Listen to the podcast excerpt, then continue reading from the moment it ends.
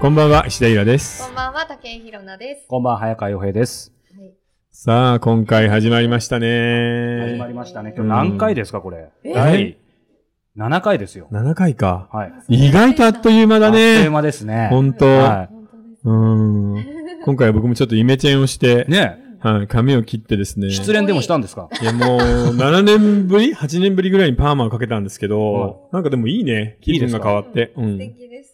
でも、でもなんかそのう、んパーマかけた理由は、いや、なんかさ、ずーっと髪型も変わってないし、なんはか、イメチェンしようかなと思って。えーうん。全然似合いますね。いや、だけどさ、4時間とか座ってんの疲れるそんねな。かかるんだ。うん、カラーとカットとパーマだから、俺男性でもそんな俺パーマうん一回もしたことないんですけど、これうパんーマ誰でも似合います僕パーマしていいですえ、全然いけるんじゃないなんかかかりづらそう。なんかあそう早川さんえ、ちょっとテンパっぽいのまあ直毛ではない。うん、でもちょっと軽く天パが入ってるんだったら、入ってもうます全然パーマいらないよね。うんあ、そうなんだ。なんうかん羨ましいですよ。あ本私当でなすんかて超直毛あ、です。羨ましいわ。みんなやっぱ隣の芝生青く見えますね。そうだよ。だってアメリカのほら、あのー黒人からなんだよね、最初に始まったんで、パーマって。あーそうなんだ。逆なの。要は、はいくるくるの天然のパーマをストレートに伸ばすためにパーマ液っていうのを作られたのよ、最初に。じゃあある意味ストパーが最初みたいな。そう。で、日本人はそれへを持ってきて、逆に直毛の髪をパーマにするために使ってるっていう。あ、そうなんだ。面白いよね、面世白界いですねは。うんそうですね。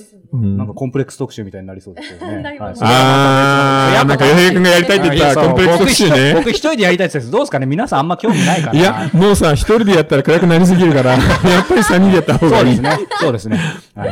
えーということでですね、えー今回は、えー文化系の皆さんお待たせしました。はい。 AI ですね。はい。 AI?AI はい。AI どう ?AI のイメージ。のイメージ。うん。なんなんか仕事なくなるかばっかり。あーそうなんですね取り上げられてまた暗くなりそうですよね。はいはいはい。私はもう完全にあれですよ。あの、2019年の紅白歌合戦。美ああ。空ひばりさんですよ。あれどうだったの言言葉選ばなくていいですよ。言葉選ばなくていい。怖かったよね。うんうなんか、リアルすぎちゃって、うん。なんか、実感が湧かないってみいんうなか。同じこと言ってたえーあ、そう。あれ、さ、声も再生して、あの、ろそうそうそうそうさじゃあ個人的には声はいいいと思うんですけど、別に映像いらなかったんじゃないかなとうん思ってて。うんなんか感動したかって言われると、そんなことなかった気がする。 だから、そうそうそ。今の AI ってそこら辺なんじゃないううん不気味だもんね。そう、ちょ、 ちょっと僕うは。不気味ん。で、毎年毎年さ、はい。あのー、ほら、アラン・チューリングって覚えてるかなアランエニグマの映画の人。あイギリスの数学者なんだけど、あ。コンピューターの基礎の一つを作った人なんだけど、チューリングテストっていうのがあって、それ毎回コンペで、あの、開かれてるの、世界で。へ要は、コンピューターが人間のふりをして、えーそこに来ている試験官何人かと話をするやりとりを。で、みんなのことをうまく騙せたやつが優勝っていう。ええー、何その面白いコンテンツ面白いんだけど、そのコンテストの本を読むと、美空ひばりなのよ。え例えば、ああの、コンピューターが、もう自分は全然相手が何言ってるか分かりませんっていうバカなふりをしてごまかす。うん。子供のふりをしてわがままを言う。あとは、何か聞かれるじゃない何か言って。えリンゴが好きですかああ、君はリンゴが好きだって言うんだね。オウム返しで繰り返すだけで、あーなるほうん。そう、だからトラ、トランプどう思いますかって言われたら、えー君はトランプについて何か話したいんだみたいなことを言うわけよ。なるほど。それで、、ごまかすやり方。で、三つ目は、これも強引だけど頭いいんだけど、何を話されても、なんか言って。はい今日のご飯何食べましたいや、もうそんなつまんない話はいいから、ヤンキースの話をしようよっていうの。ずっ僕よくイラさんにそう切り返されてる気がする。そう。と、それで、ヤンキースの話に持ち込んで、いや、去年の田中は良かったよね、あいるみたいなことを。なんない。でも、要するにさ、最高のパソコンがその人間のふりをしてやる会話っていうのがそのレベルなのよ。えー今の美空ひばりと一緒じゃないうんうんうんなうんんか。すご、そうれ、んいますよね、そういう人間も。いるいる AI じゃないじゃん。そう、AI じゃゃ実はないんだよねうん。でもそれぐらいのレベルで、その人間をどう騙すかぐらいのことを、うんコンピューターの研究者が必死に頑張っても、その感じっていう。うん。だからあの、映画でさ、2001年宇宙の旅で、春っていう、うんうん。ね、あれ人工知能じゃないですか、本当に確。かにで、宇宙船の乗務員をみんな皆殺しにしちゃうっていう。春とかターミネーターみたいなのは、本当に、あの、夢の夢なんだようね。んだってターミネーターって普通に話してるじゃないはい。うん。シュワちゃんが。そう、シュワちゃん が。今回見てきました冗談よ。あシュワちゃんそうそうこのうん AI 特集だったんで、うんあの、ちょっと飛行機乗ったんで、帰りの飛行機でね、どうかなと思って見たんですけど、やっぱあんな未来なさそうですよね。えーターミネーターの試作どうだったですかこれちょっとうん、丁寧に言葉選んでいいですか、うんちょっと、最悪でしたね。あ特に、特に、特にまあ、うん、ていうか、もともとグッとこない、なんかそういう予感ってあるじゃないですか、うん面白くなさそうなものって。うんだけど今回ね、うん。こう AI のこの仕事のためにって、やっぱその真面目くさい感じで見て、まあ、予想通りというか期待通り。うん、なんか、なんか無理やりあの、えっ、と、ジェームス・キャメロンでしたうん、ね、うんうん。がなんか頼まれて続けた感があって。うんいや、だからさもう見たくなかったなー大変んだよ次っての映画撮る資金もいるし。うん確かにはい。えーということでですね、今回は3冊の本を、えー読み込んできたので、その本を、えーこう、なんでしょうね、要約しながら、えー進めたいと思います。はい1冊目はですね、えー人工知能は人間を超えるか。これはあの、東大の先生の松尾豊さんという、若き研究者が書いた本ですね。これがでも一番なんか参考になったかめな。ちゃめちゃ読みやすいですよね。はい、面白かったですよね。はい。そして、2冊目が、えー、こちらですね。AI、AI は心を持てるのか。あまたイラさんがタイトルつけたみたいな感じだな。えー、ジョージ、えー、ザルカダキス。この人どこの国のね、人ギリシャ生まれのあコンピューターサイエンティストみたいな人なんで、名前がちょっと難しいんですよね。はいただこの人はさすがギリシャですね。さすがギリシャ。もう古代哲学から人の心とはどういうものか、そこからどうやって人工知能みたいな、うんね、ものが生まれてくるのかっていうのをびっちりやってるんで、読み物としては本当に面白いです。えーはいそして、えー3番目が、えーメレディス・ブルサードさん、うんえー AI には何ができないか。おあーいいですね。えーこの人はもうあの、大学の研究員だったりして、自分で AI のプログラムみたいなのも書ける人なんだけど、うんその、もう専門家の立場から見て、できないことがたくさんあるよっていうことを書いてる本なんですね。うんうん、で、まあ、この3冊の本をこうギュッとまとめるわけですが、うんちなみに3冊で合計6000円。ね。はい。まあ、今日もお買い得じゃないですおか。買い得ですよ。この番組お買い得ですよ。ネでもッなんトかシもョッっピンとグ。今度楽な仕事しようね。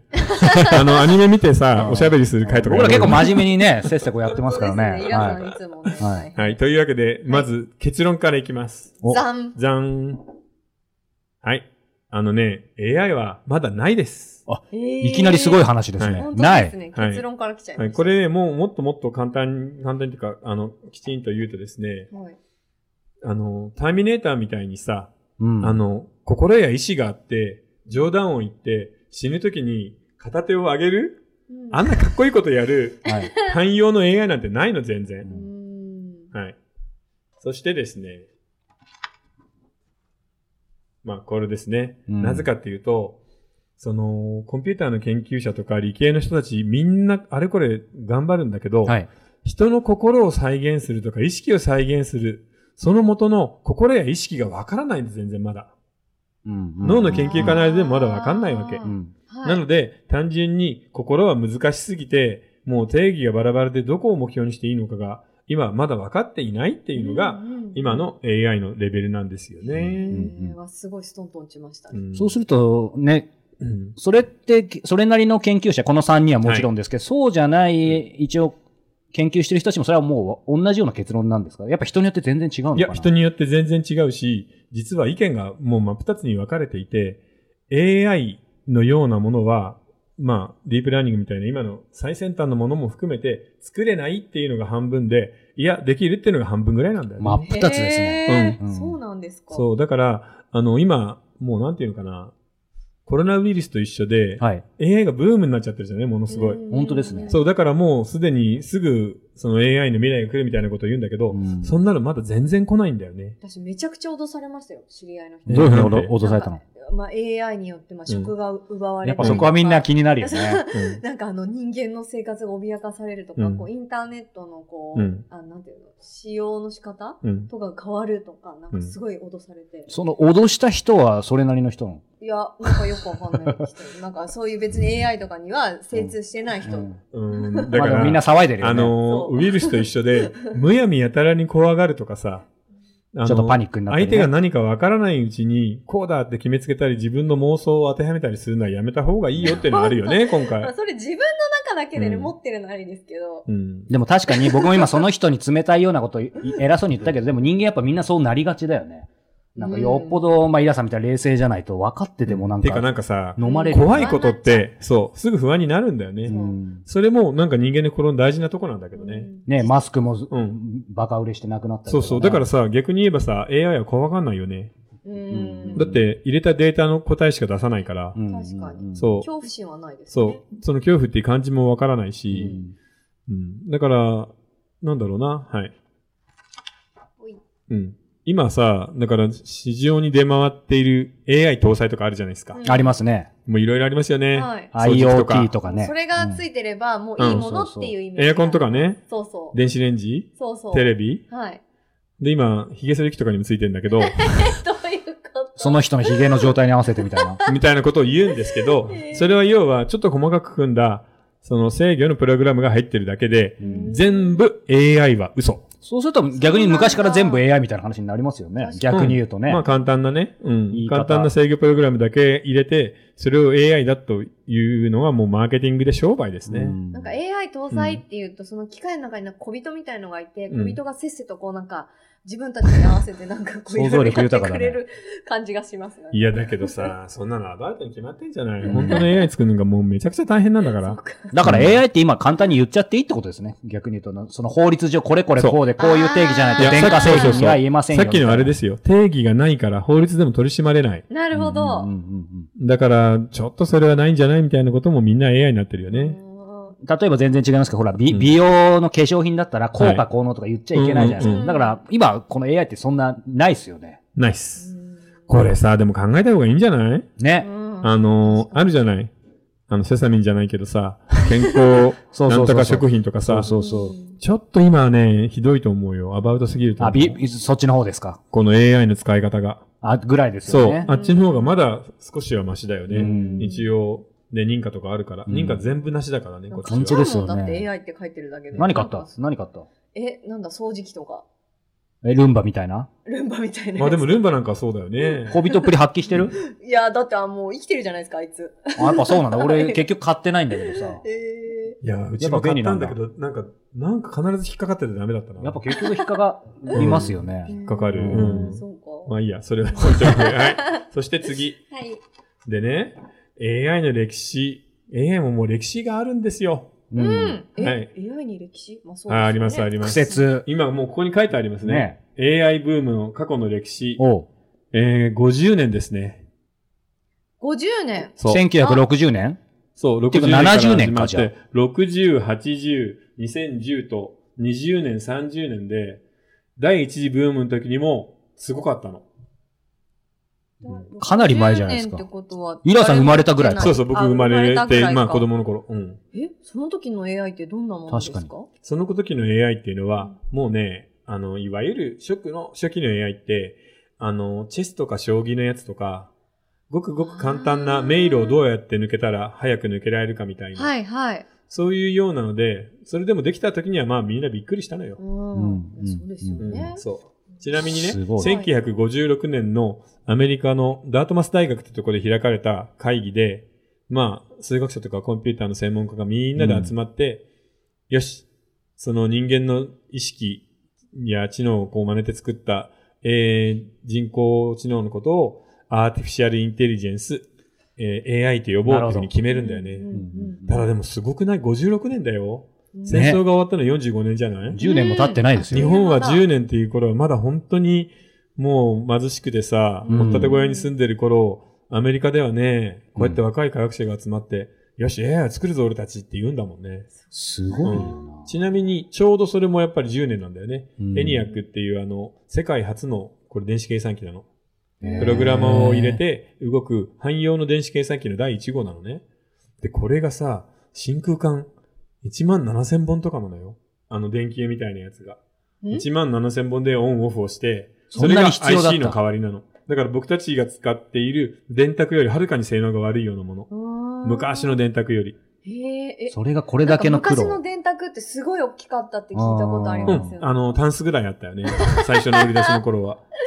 今の電卓の方が性能もいいんですだよっね。て今はもうさ、なんかね、スマートフォンの時計とかにも何にも入ってるじゃない、電卓なんて。本当に本当にただのプログラムだからね。うん最初はこんなだったんだ。そう。だから1956年に、はるか未来のことを考えるアメリカ人のこの、なんていうのかな、構想力の凄さはあるよね。そこはやっぱアメリカすごいですようね。んす未ごいだにすごい広いとうかん深いとか先まで見る力うっんてくいういか。く。本当だよね。そして、あ、ごめんね。うん。ほい。うん。AI にはですね、まあ、3回のブームが来るんですね。これね、でも本当によく見ると分かる通り、綺麗な波がこう3つ来るんですよ。本当だ。で、60年、56年に、ネーミングが決まり、みんなでよし、頑張るぞって始まって、60年代に入って第一次のブームが来て、それはもう本当に、さっきのあの迷路とか、将棋とかチェスとか、ある決まられたルールの中で、コンピューターに片っ端から計算させて、どこに行くのが良いかっていう、あの、推論とかをさせていくっていうやつなの。うんところがこれ、なんだろうなまあ、ブーム来るんですけど、まあ、今言ったのね。はい。えーパズル、迷路、チェス、将棋、そこそこ行くんだけど、この第一ブームね、まあ推論をさせて探索をさせる。片っ端から探索を全部計算していく。そうなんだけど、ね、それでもこのブームの時にはみんなこれを言ったんですよね。今と一緒なんです。人間にできることは10年以内に AI が全てできるようになると。当時の科学者はこれ言ってるんですよすねべ。てできるってすごいですねなんか似てないですか似似てる。 AI が人間の仕事の半分を奪うあ、と言っいてうたんです人ね。。言ってるこれ言われたの50年前ですからね。ええ。でも50年前は当たらなかった。ああ。うん。うん。で、結局、まあそんなチェスとかさ、迷路なんてうんトイプロブレムだよ。トイプロブレムというのは、あ、もう次ですね。はい。まあ言ってみればもう子供のお遊びだよと。うんおもちゃですもんね。そう、ゲームみたいに条件が全部決められていて、その中でやるようなことだったらいいけど、とってもじゃないけど、どんな問題でも放り込んで人間のように考えられるような力はないよっていうので、結局ですね、もう諦めちゃうんです。諦めちゃうんだ。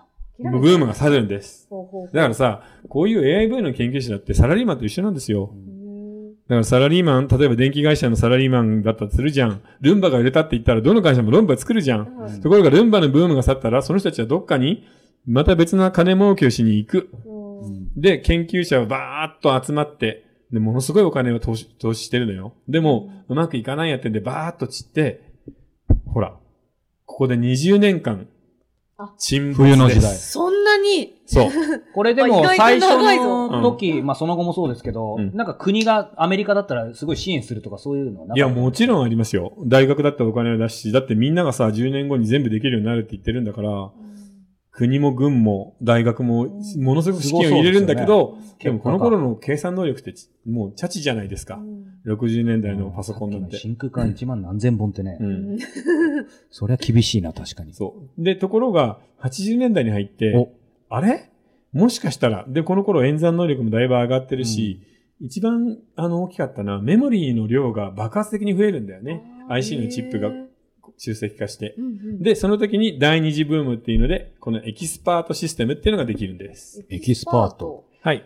エキスパートって何なんだろうなんか、達すごい人達人的な。達人っていうすか、ごまあ、人いみわたゆるまあ、専門家ね。全然違った。だからはいさ勉、強し直しメますモリーの量がたくさんあるってことは、例えばさ、医学とか法律とかさ、まああー税務でもいいし、うんうんえー心理学でもいいんだけど、そういうような専門知識を人間が徹底的に覚え込ませると。うん覚えさせるんですね。もう覚えさせる。で、うんめちゃくちゃ知識がたくさんあるから、例えばあの、有名なのは、あのー診断コンピューター。ああ、はいはい。この人はこういう状態なんですけど、どの薬をうん処方すればいいですかうんっていうようなことに関してはできるの。うんうん今もありますよね、よく。そうそうそう。あのかなりそすごいですね。う、かなり、そう60年代に比べると。うん、専門家的な知識に関してはいいんだけど、どうそこから先にはいけないんだよね。へー要は常識がないから、常識がない。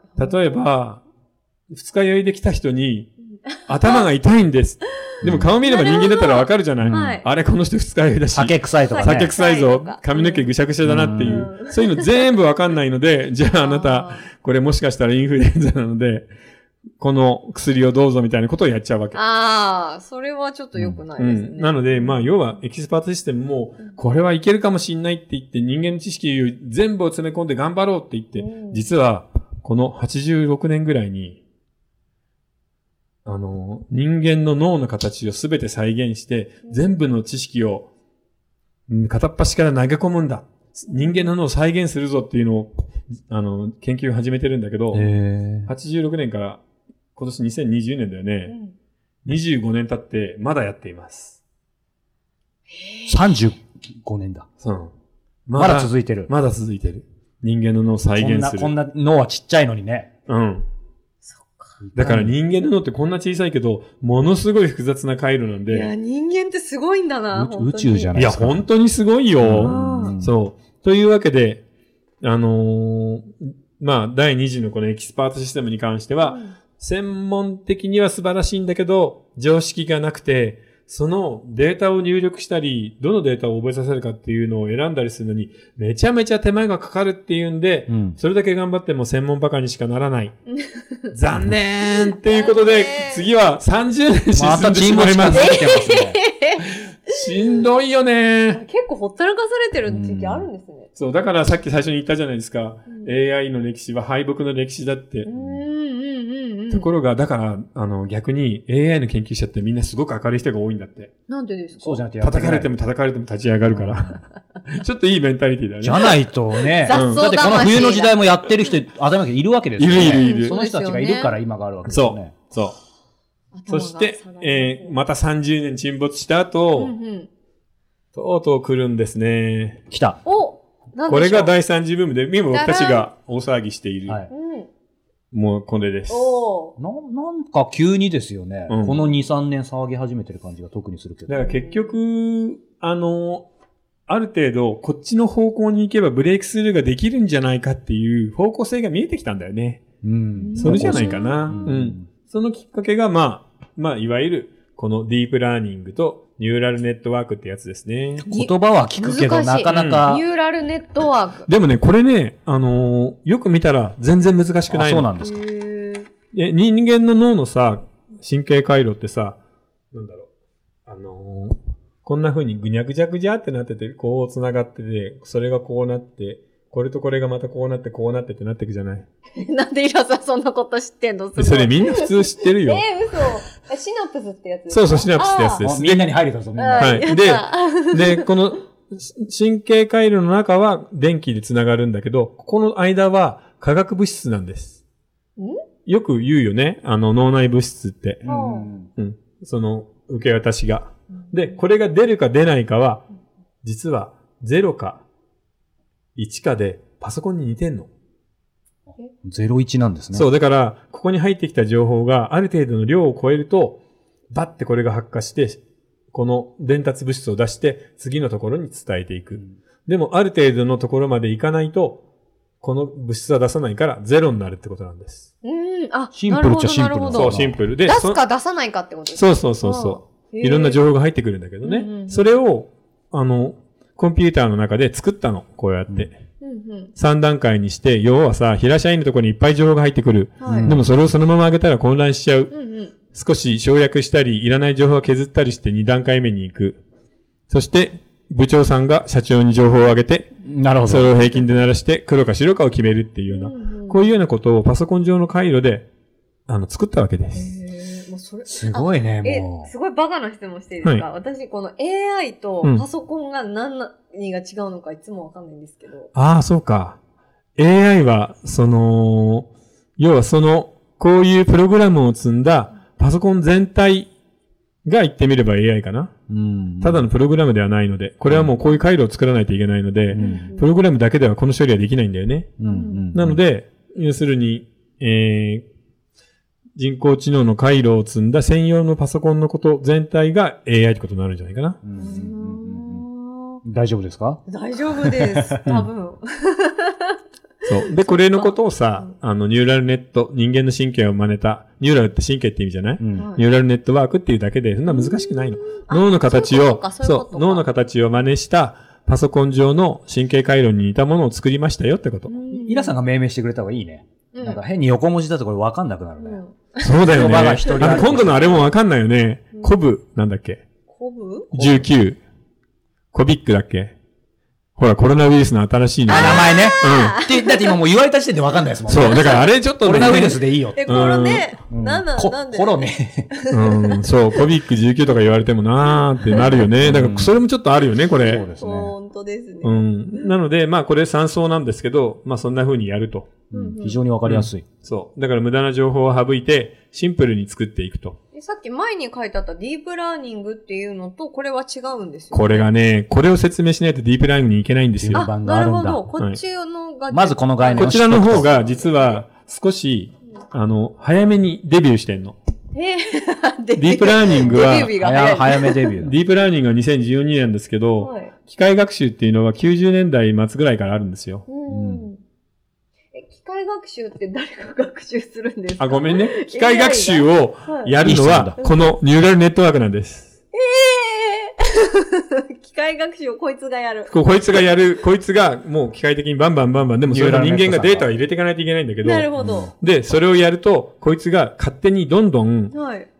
あの、例えば、これは人間ですか人間じゃありませんかっていうので、1000枚の画像を見せるとするじゃうない。んはい、その1000枚をこうやって与えてやると、彼がだんだんと学んでいくんそでれす。がそもそもすごいよね。え、すごいじゃないですか。超絶賢い。それはでもシンプルな作りなんですよね、大元は。まあシンプルって言ってもなんでそんなことかり複雑だけどね。なんでそんなことできんだろうって、ごめんなさい、そもそもうんの話の、あの、あれ折っちゃいますそうけどで。すよね。その放り込んだら、うん。次、その、何か問題を出した時に、その、ちゃんと蓄積されてるものの中から引き出して答えるみたいな、そういうことなんですかえっ、とね、すいません。これね、なんか複雑になるんですけど、人間の特徴は何かっていうのうをん。拾っていくのよ、機械が。っていうか、パソコン、AI が。ああ。人間とはなんか目が二つある生き物だな。うっんていうと、ある回路は二つある、目が二つあるものは人間だっていうわけう。んそう人間っていうのは、大きいのも小さいのもいるな、みたいなことが分かると、ある回路は大きいのも小さいのも、手足が4本ついてたら人間であるっていうふうに上げていったりするわけ。うんそういうのをまた上で判断して、最終的に判断してっていうのを、何千枚っていう画像を入れていく と、条件がちょっとずつ出てくるじゃない。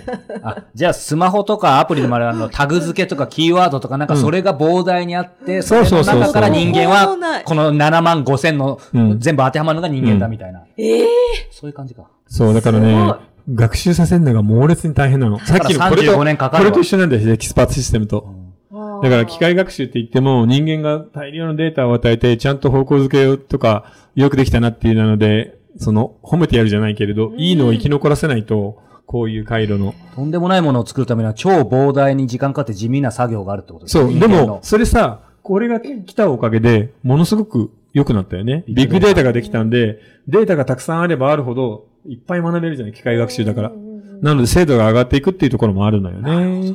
え、あの、ごめんなさい。ちょっとそこ深掘りしちゃうんですけど、はい。人間ってうん生まれてうん意識が芽生えるじゃないですか。はいその段階から、これは人だ、こうんれは猫だ、うんこれは犬だとか、分かってるじゃないですか、子供って。小さい赤ちゃんとか。子供になるまでの間に猛烈に見てるのよ。学習してんだ。子供になるまで、え、お腹の中でってことです違う違う違う。生まれて赤ちゃんの時には人間も、なんとなく人間だなとかああか、ー、そうか、そうか。猫はたくさんいる生き物の中の一つにしか見えてないと思あー、だからそうう。いものすごく学習した上で、ちゃんとこれを言うのが人間なんだっていう、自分なりの基準をみんな持ってるわけ。あああ、なんか、あの、前に聞いたことあるんですけど、子供に、例えば漢字とカタカナとひらがなを見せると、全部同じ絵柄に見えるんですって。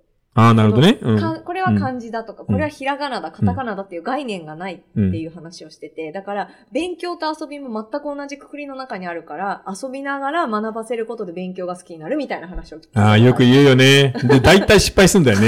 そういうことを言おうやって。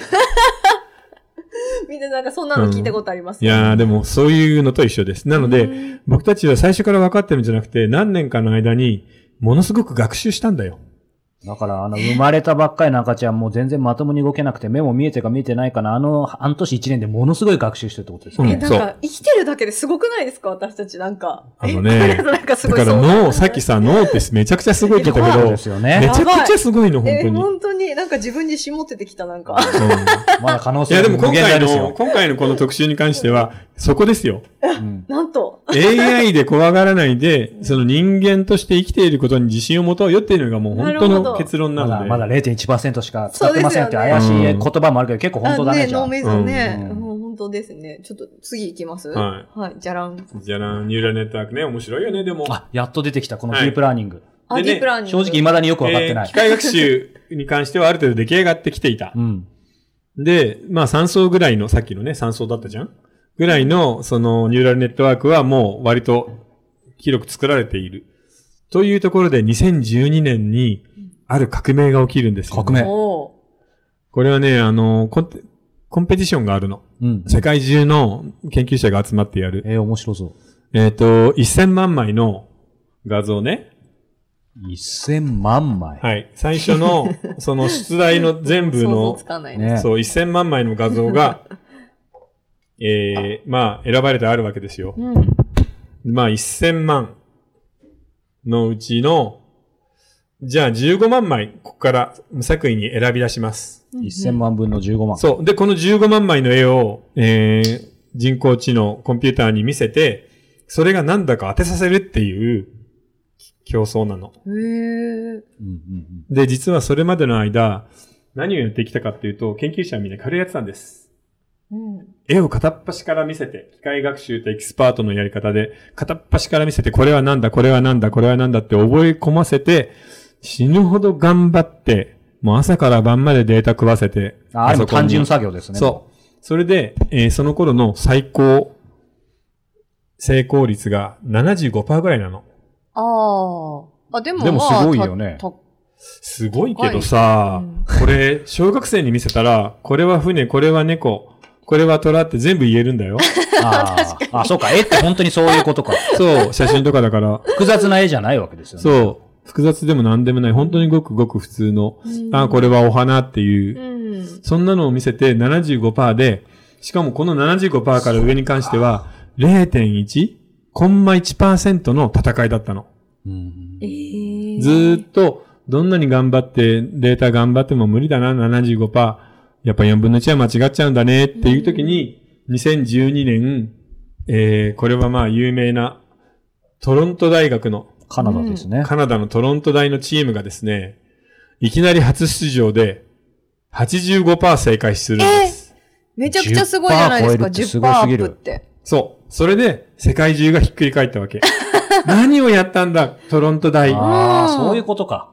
え、それがまさかそれがまさかのディープラーニングです。ええー、めっちゃすごい、トロントない。そう、ほら、書いてある画像認識のコンテスト画期的ってことで、カナダのトロント大学がデビューで圧勝する。へー10%まあ、上回るってありえないですよね。今のありえないです。話0.1%刻みだねったんだから。うん。え、はいで、ディープラーニングは一体何なんだって話ってうことですん、そよの前にね、あ実はその15万の画像を判断するんですけど、うんこの時のコンテストの結果が出てるの。前に。うん。 1位トロント大チームはい15%、はい2位トロント大チーム16%。これね、惜しかったんだよ、トロント大がいなければ。3位と4位は東大で26.1%と26.6%だったの。でもすごい差ですね。へえ。そう、10%違うんだけど、でもここ、こトロント大さえいなかったら東大がもう上位独占だったんだよね。本当だ同じ大。学で何チームか出てるみたいな。出ていいの。あ、ってその、いうか、東大ってすごいんだい。や、すすごいよね。ちょっと順位は落ちてきてるっていうけどね。そのね世界大学ランキングはあれだけいやどっ。てそうそう、世界で見たらみたいなこといや、すごい言うよじゃなです。かいや、く日本の AI の研究者もみんなすごいのよ。なんで、なんでい日や、本だからやっぱり、そのほら、違うね、外、 外したランキングとかをやっぱり鵜呑みにしちゃいけないってことだよね。今日の最初の話じゃないけいやど本。当ですね。この分野でやっぱすごいんじゃ東大なすいそうそう。そっか。そして、うん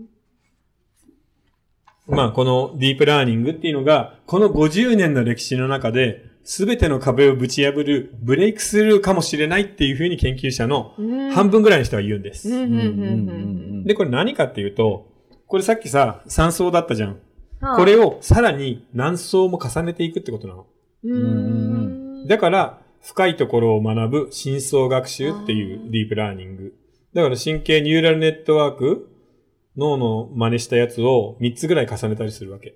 で、その中の途中のところで、意味付けとかさっき言ったじゃん、猫のみ、猫は耳があるから、尖ってるから猫だみたいな。うん特徴だったり、その特徴とか意味付けのどれが重要かっていうのを、ここの階層のち途中で自分でまた一回判断させるんだよね。ええ、そんなことができる。すごいそう。それを組み合わせて、さらに3層のやつを3つも4つも重ねていくっていう、十何層みたいなニューラルネットを作って、そこにデータを食わせる。うんところが、今回に関しては、じ彼ら結構自分で特徴付けを、どれがいいのかっていうのをね、学んでいけるようになってるへえすごいね。の。こうのんこの A- AI というかこのディープラーニングとかもすごいけどやっぱそれを考え出す人たちがすごいいねや。すごいよ本当そうですねよ神だな、もうなんか。うんだってさ人間、すごい世界中でさ、優秀な人が集まって、いつか人工知能を作る、人間みたいに考えられる機械を作るって言って、50年頑張って、しかもそのうち20年と30年は、ほぼ全滅なんだからね。何回も死んでんだよ、みんな。ここの戦いの中で頑張ったけど力尽きて、もう引退。ここも頑張ったけど、ああ、無理だ、全部のデータは入れきれない。諦めた、沈没。でも3回目まだ生き残った人がついに見つけるっていうさ。その間もう膨大な人が倒れてきて、ちやほやもされずに、そう。ね、うん窓際族みたいな感じでやってきてるわけですよ。そう。だってトロント大の頃だって、ここのニューラルネットの機械学習がなかったらうん無理だもんね。それをさらに何層にも組み合わせて、途中で、その、意味付けのウェイトを変えるような機構をうまく織り込むってことができたんで超えられたわけだからさ。これちょっと、 ぼ僕もバカな質問していいですか、これ、イラさんもわかるかわかんないですけど、うんそもそも、うんそういうなんか、あの、ディープラーニングとうか、んその何かプログラム、データあると思うんですけど、うん文字通り、うんなんかプログラマーみ、なんか、ちょっといまいちピンとこなくて、研究者って、はいはいはい研究者っていう人がいるけど、実際こういうのをなんか作ったり動かす人って、なんかまさしくプログラムとかなんかうできないといけないのかなみたいな。なんかああもちろんシステムエンジニアじゃないけど、なんかそういう人たちも入ってるみた入っいな。てる入ってる入ってる。うん。まあ、いわゆるその、こういう仕事をやる人っていうのは研究者だけど、コンピューターサイエンティストっていう人たちなので、やっぱり切っても切れないですよね。そうそう、プログラムももちろん書くし、うんこういう回路を作らないといけないって言ったら、その回路も考えないといけない。作ってね。うん、しかも。も。面白いよね。面白い。謎だらけ。そしてそう。だから、ここが割と重要なんだよね。ここの何十層もある中の途中のところで、この意味付けだったり、えーどの特徴が、例えば猫が猫であるっていうふうに見つけるのに役に立つかっていうのを、AI 自身が判断する機構を作ったっていうのが大きいんだよね。都度人間じゃねえ、いつまで経ってもって話ですもんね。そうそう。なので、そういう場合、ほら、さっきの機械学習と一緒で、情報がたくさんあればあるほど強くなっていくので、うん今のビッグデータの時代には向いてるんだようんうね。んうんいや、面白いよ。ほんうんとよくこんなこと考えついたうね。はんい。ところがですよ、すごいけど、うん圧とはいえ勝したトロント大だって15%間違ってるわけじゃん。うん15%って15万枚にしたら2万2500枚だから2万3000枚間違うわけでしょ、うんこれ、どうかなねまあ、そもそ100%も、僕たちが出たら15万枚1枚も間違いないからね。あーだからやってる人たちもね、うんそもそものこと考えると、これやる意味あんのかなとか、やっぱ悩む時もあるんでしょうね、一瞬。これ何のためにやり始めたんでしょうね。っていうことでだから、同じ話だよね。 いや、 AI でもう未ね来を簡単じゃないですか。画像認識の精度を上げるためのコンペだから。んそこが一歩進めばさ、例えばほら、顔認識技術とかって今中国でやってるじゃないああーあいうので圧圧倒的に使えるから。うんうんうんでもこれなので画像認識に関してはもうかなり進んでるんだようね。ーんじゃあいつか100%いく可能性はあると。あるあるある、もちろん。でも100%っていうよりは、あの、完全にエラーなしってことはありえないので、うんまあ機械だって、ねまあ人間でもそうかあのそうそう、自然なので。ううんうんんで、も、ね、100%に限りなく近いみたいなことはザラにあるよね。いや、でも一気に10%上がったっていうのはちょっと画期的だはいなそし。て次ですね。うん。はい。じゃん。うんそういうことですね。それでね、この2012年って、もう一つブレイクスルーが起きてるんですよ。なんだ、ブレイクスルー2はですね、うんこれ、ニュースで見てない Google Google がが猫認識。げ ?Google が猫を見分けるコンピューターを作りましたっていう、いや、知らない。もう8年前ですよね。 8年前だけど、これ僕、猫テレビの夕方のニュースで見たの覚えてるの。へえ。Google が猫を見分ける。 どういうことだ。だから、みんな唖然としたわけ。えコンピューターって猫もわかんないんだって。あ、逆にあね逆。に今の話で言えばね。であー、これで、だから、あの、テレビのニュースになったの。うーん。あ、そうか。 Google がついにっあて、。でもすいません。まさにその話関係あると思うんですけど、うんほら、最近ネットでさ、はいなんかログインするときにさ、うん私はコンピューターではありませんっていうのを証明するためになんか写真はめたりとか同じ話か。ある。ね。うん。わかる言ってあるあ、はいはいはい、ロはグい。インするときとか、はいはいはいはい。こんなのできねえのかよって思うけど、なんかだら車を選んでそうくださいそれだけで人とかねでもたまにちょっとわかんないときあって。 で、なんか画像が歪んだりする時あるそうそうそうそう。そう、ああいうのは、そういうことなんだよね。えーなるほ ど。私はロボットではありませんにチェあるックよを入ねれ。てそみたいな。のチェックだけで終わんのもあるけど、なんかパズルみたいに組ませてはいはいはいあちりょっとます混乱するときあるけありまど。だからあのパズルはさ、普通のパソコンとかではすごい難しいってことなってんこだとよですよね、未だに。ええ なんかこの中から信号機の写真を4つ選びなさいとかあるよね。そう。だからさ、AI って、ものすごくすすごいところと、うんそうだこいつバカじゃんじゃないのっていう弱いところと、同時にあるの。あーすごい差がっていうか幅がね、ありますね。うんそう、だからさ、AI っていう時に、なんかみんなさ、ごちゃ混ぜになっちゃうんだよね。なってますね。人格があって、人間って、どんなものにも人格があるっていう妄想があるじゃないそうですね。神様、うんあ神様というのは、雲の上にいる、髭を生やした立派な人です。。で、いい性格をしてますみたいなことを思うじゃない、うん厳しいけど、全知全能みたいなね。 AI ですって言われたら、はいうん怖い人間を滅ぼすかもしれない怖いものです。何でもできます。うんでも、全知全能って、そこなんだよね、一番の問題はう。んだっ、て、人間がここだとするじゃないまあ、じゃあ、ここ、こうしよう。全知全能ね。すべてを分かっている神様級。人間って、ここが例えばミジンコね。単細胞。おうんだから光が当たると逃げる。うん 単細胞生物みたいなのね。一応ここにも神経系とかあるじゃない。で、ここに中間に人間がいるとすると、すぐに人間のちょっと上は全部自然能だって思い込んじゃうんだよね。ー。うんだから AI もすぐにこっちの方に行っちゃ うの。なるほど。でも、例えば人間より7%賢いみたいなこともあるじゃない。うんありますイね。ルカとかその、ちょっとなんか、どの辺ですか、わかんないイルカですかイルカ結構 は、高めですよね。類人猿がこの辺だとしたら、類人猿のちょっと下ぐらいじゃあな、そうか、イルカそっちか。いうん。いや、わかんないよ、そんなの。要するに知能テストができないから。あうんそうか、そうですうね。ん。でもイルカも猿もね、道具を使うっていうし。うん。うんだから、ここなんだよね。人間以上だと全部すごく見えちゃうんだな。そう、人間以上だと全て全知全能になってしまう。うんあと、人間と同じように心があると思い込んでしまう。でもそ神れ、様にも AI にも心があるって。なんか AI を恐れる原因って絶対、そ映画ですよね。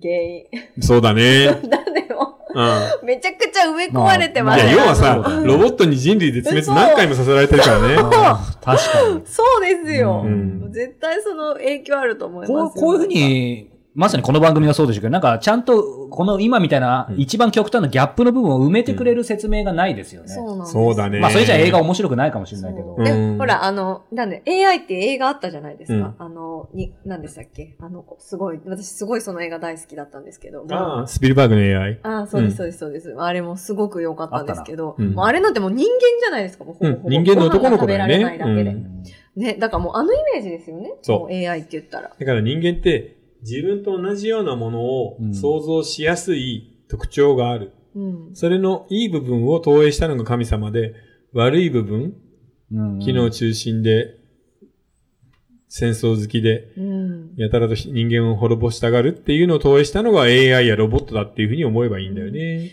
ちょっと話脱線するかもしれないですけど、その今言ったように、まあ人間っていうか、うんまあ日本人と言ったらいいのかわかんないですけれども、あの、まあ、全知全能とか神とかっていうふうに、こう AI を崇め、うん崇めるというか、まあ恐れの念をい抱いてるじゃないですか、うん 私たちってうん。イフのうん念を。で、なんかそれって、ちょっとぶっ込みますけど、なんか共産主義的な、なんか思想じゃないですか、なんか。全知全能のなん か。竹広の来たよ。あ来れましたよ。今回来まし たよ。またなんかちょっとまあ、いいよいやいやいや民主的に難しいところ来たいやな。大丈夫いい大丈ね。夫そういう人一で人も大事だよ。でも日本って共産主義になったことないですよね。うん。うんだからなんなんでだろうなって今ちょっといふや、と共産主義的な思想では全くないよ。え、あ、そうですか、まあ、ただ確かに、その、何でも信じちゃ我うから。が党の指導者はまち絶対間違わないみたいなことは言うけどね。そうそ、それが言いたかったんでしょそうそうそうそうそうそう。まあそういう傾向、傾向はわかるけあのにど、それと共産主義は全然関係ないよあ。そうですか。 うん共産主義のな会んもかちょっと勉強しましょう。そう安倍、安倍、安倍様、みたいな、なんか、なりそうじゃないですか。ああ、日本人はならないよ ね。そう、んだから不思議だなと思って。うんそうね。だからここら辺が面白いとこだよねう。んだから AI っていうと、すぐに人間を超えたら全知全能になるっていうあれでしふうょにもう思い盲ます目的にもうなんか、うん絶対みたいにすぐなっちゃうってことだよそね。うそうこいことにそう。関してなはりそうなのに、なんかそう、なんかバランスがいいのかなんかわかんないですけど。でもなんか、ヒロさん言ったように、ほら、その映画もそうだし、雑誌とかもさ、うん AI はなんとか仕事を奪うのかみたいなさ、うんやっぱりどうしてもそういうのが商業的に売れるからさ、うんなんかキャッチーなそういうのがす先行しちゃうよね。うんそうだね。そうですよだって、パニッね。クものって面白いもんね。うだって映画とかで見たらさ、人類とか滅べばいいのにって思わないん何回滅んでんだみたいなね。そこまで思ったことないですよ。いや、面白いよ ね。へえ。うん、さあ、これからですね、はいその、えーディープラーニングが進んで、うんえー、第3次 AI ブームがうまく結実した場合どうなるのかという肝心の未来の話になるんですが、はいおうえーとちょうどこの辺でそうで半すね分ぐらいなので、あ、はいそっか。一番気になるね、こうみ未来予想図というかね。そうですねどなるのか半分が仕事をなくすかどうかねそこ聞きたいなそこだよね俺の仕事大丈夫かなとかちょっと聞きたいよね。誰に聞けばいいかわかんないけどね。えーどう思う自分の仕事。私の仕事ですか、うんいや、私は大丈夫だと思います。大丈何その何ポンコツアシスタント的な のがニーズがあるってことね。あるあの、民放の女子アナみたいなあ、感そじっね。か。まあ、そっ夫。あ、かそう。いうことそれとも、竹井宏奈としては大丈夫ってこと今やってる仕事大丈夫ってことあ、この、こえ、今、ポンコツアシスタントですか 違う違う違う違う違う違ういや、ちょっとさっきのさ、共産主義の話から本当にぶっ込まれたとそう思ですねちょっとぶっう。込まれてますよ。あれテレビだったら即カットだね。これは残しますけどね。そう、習近平を神だと思っている人たちがいるじゃないですか、みたいなこと言ったんですよ。これは面白かったですよ。 はい。すいません。じゃあ続き後半はい、後半です。はいはい、ではまた。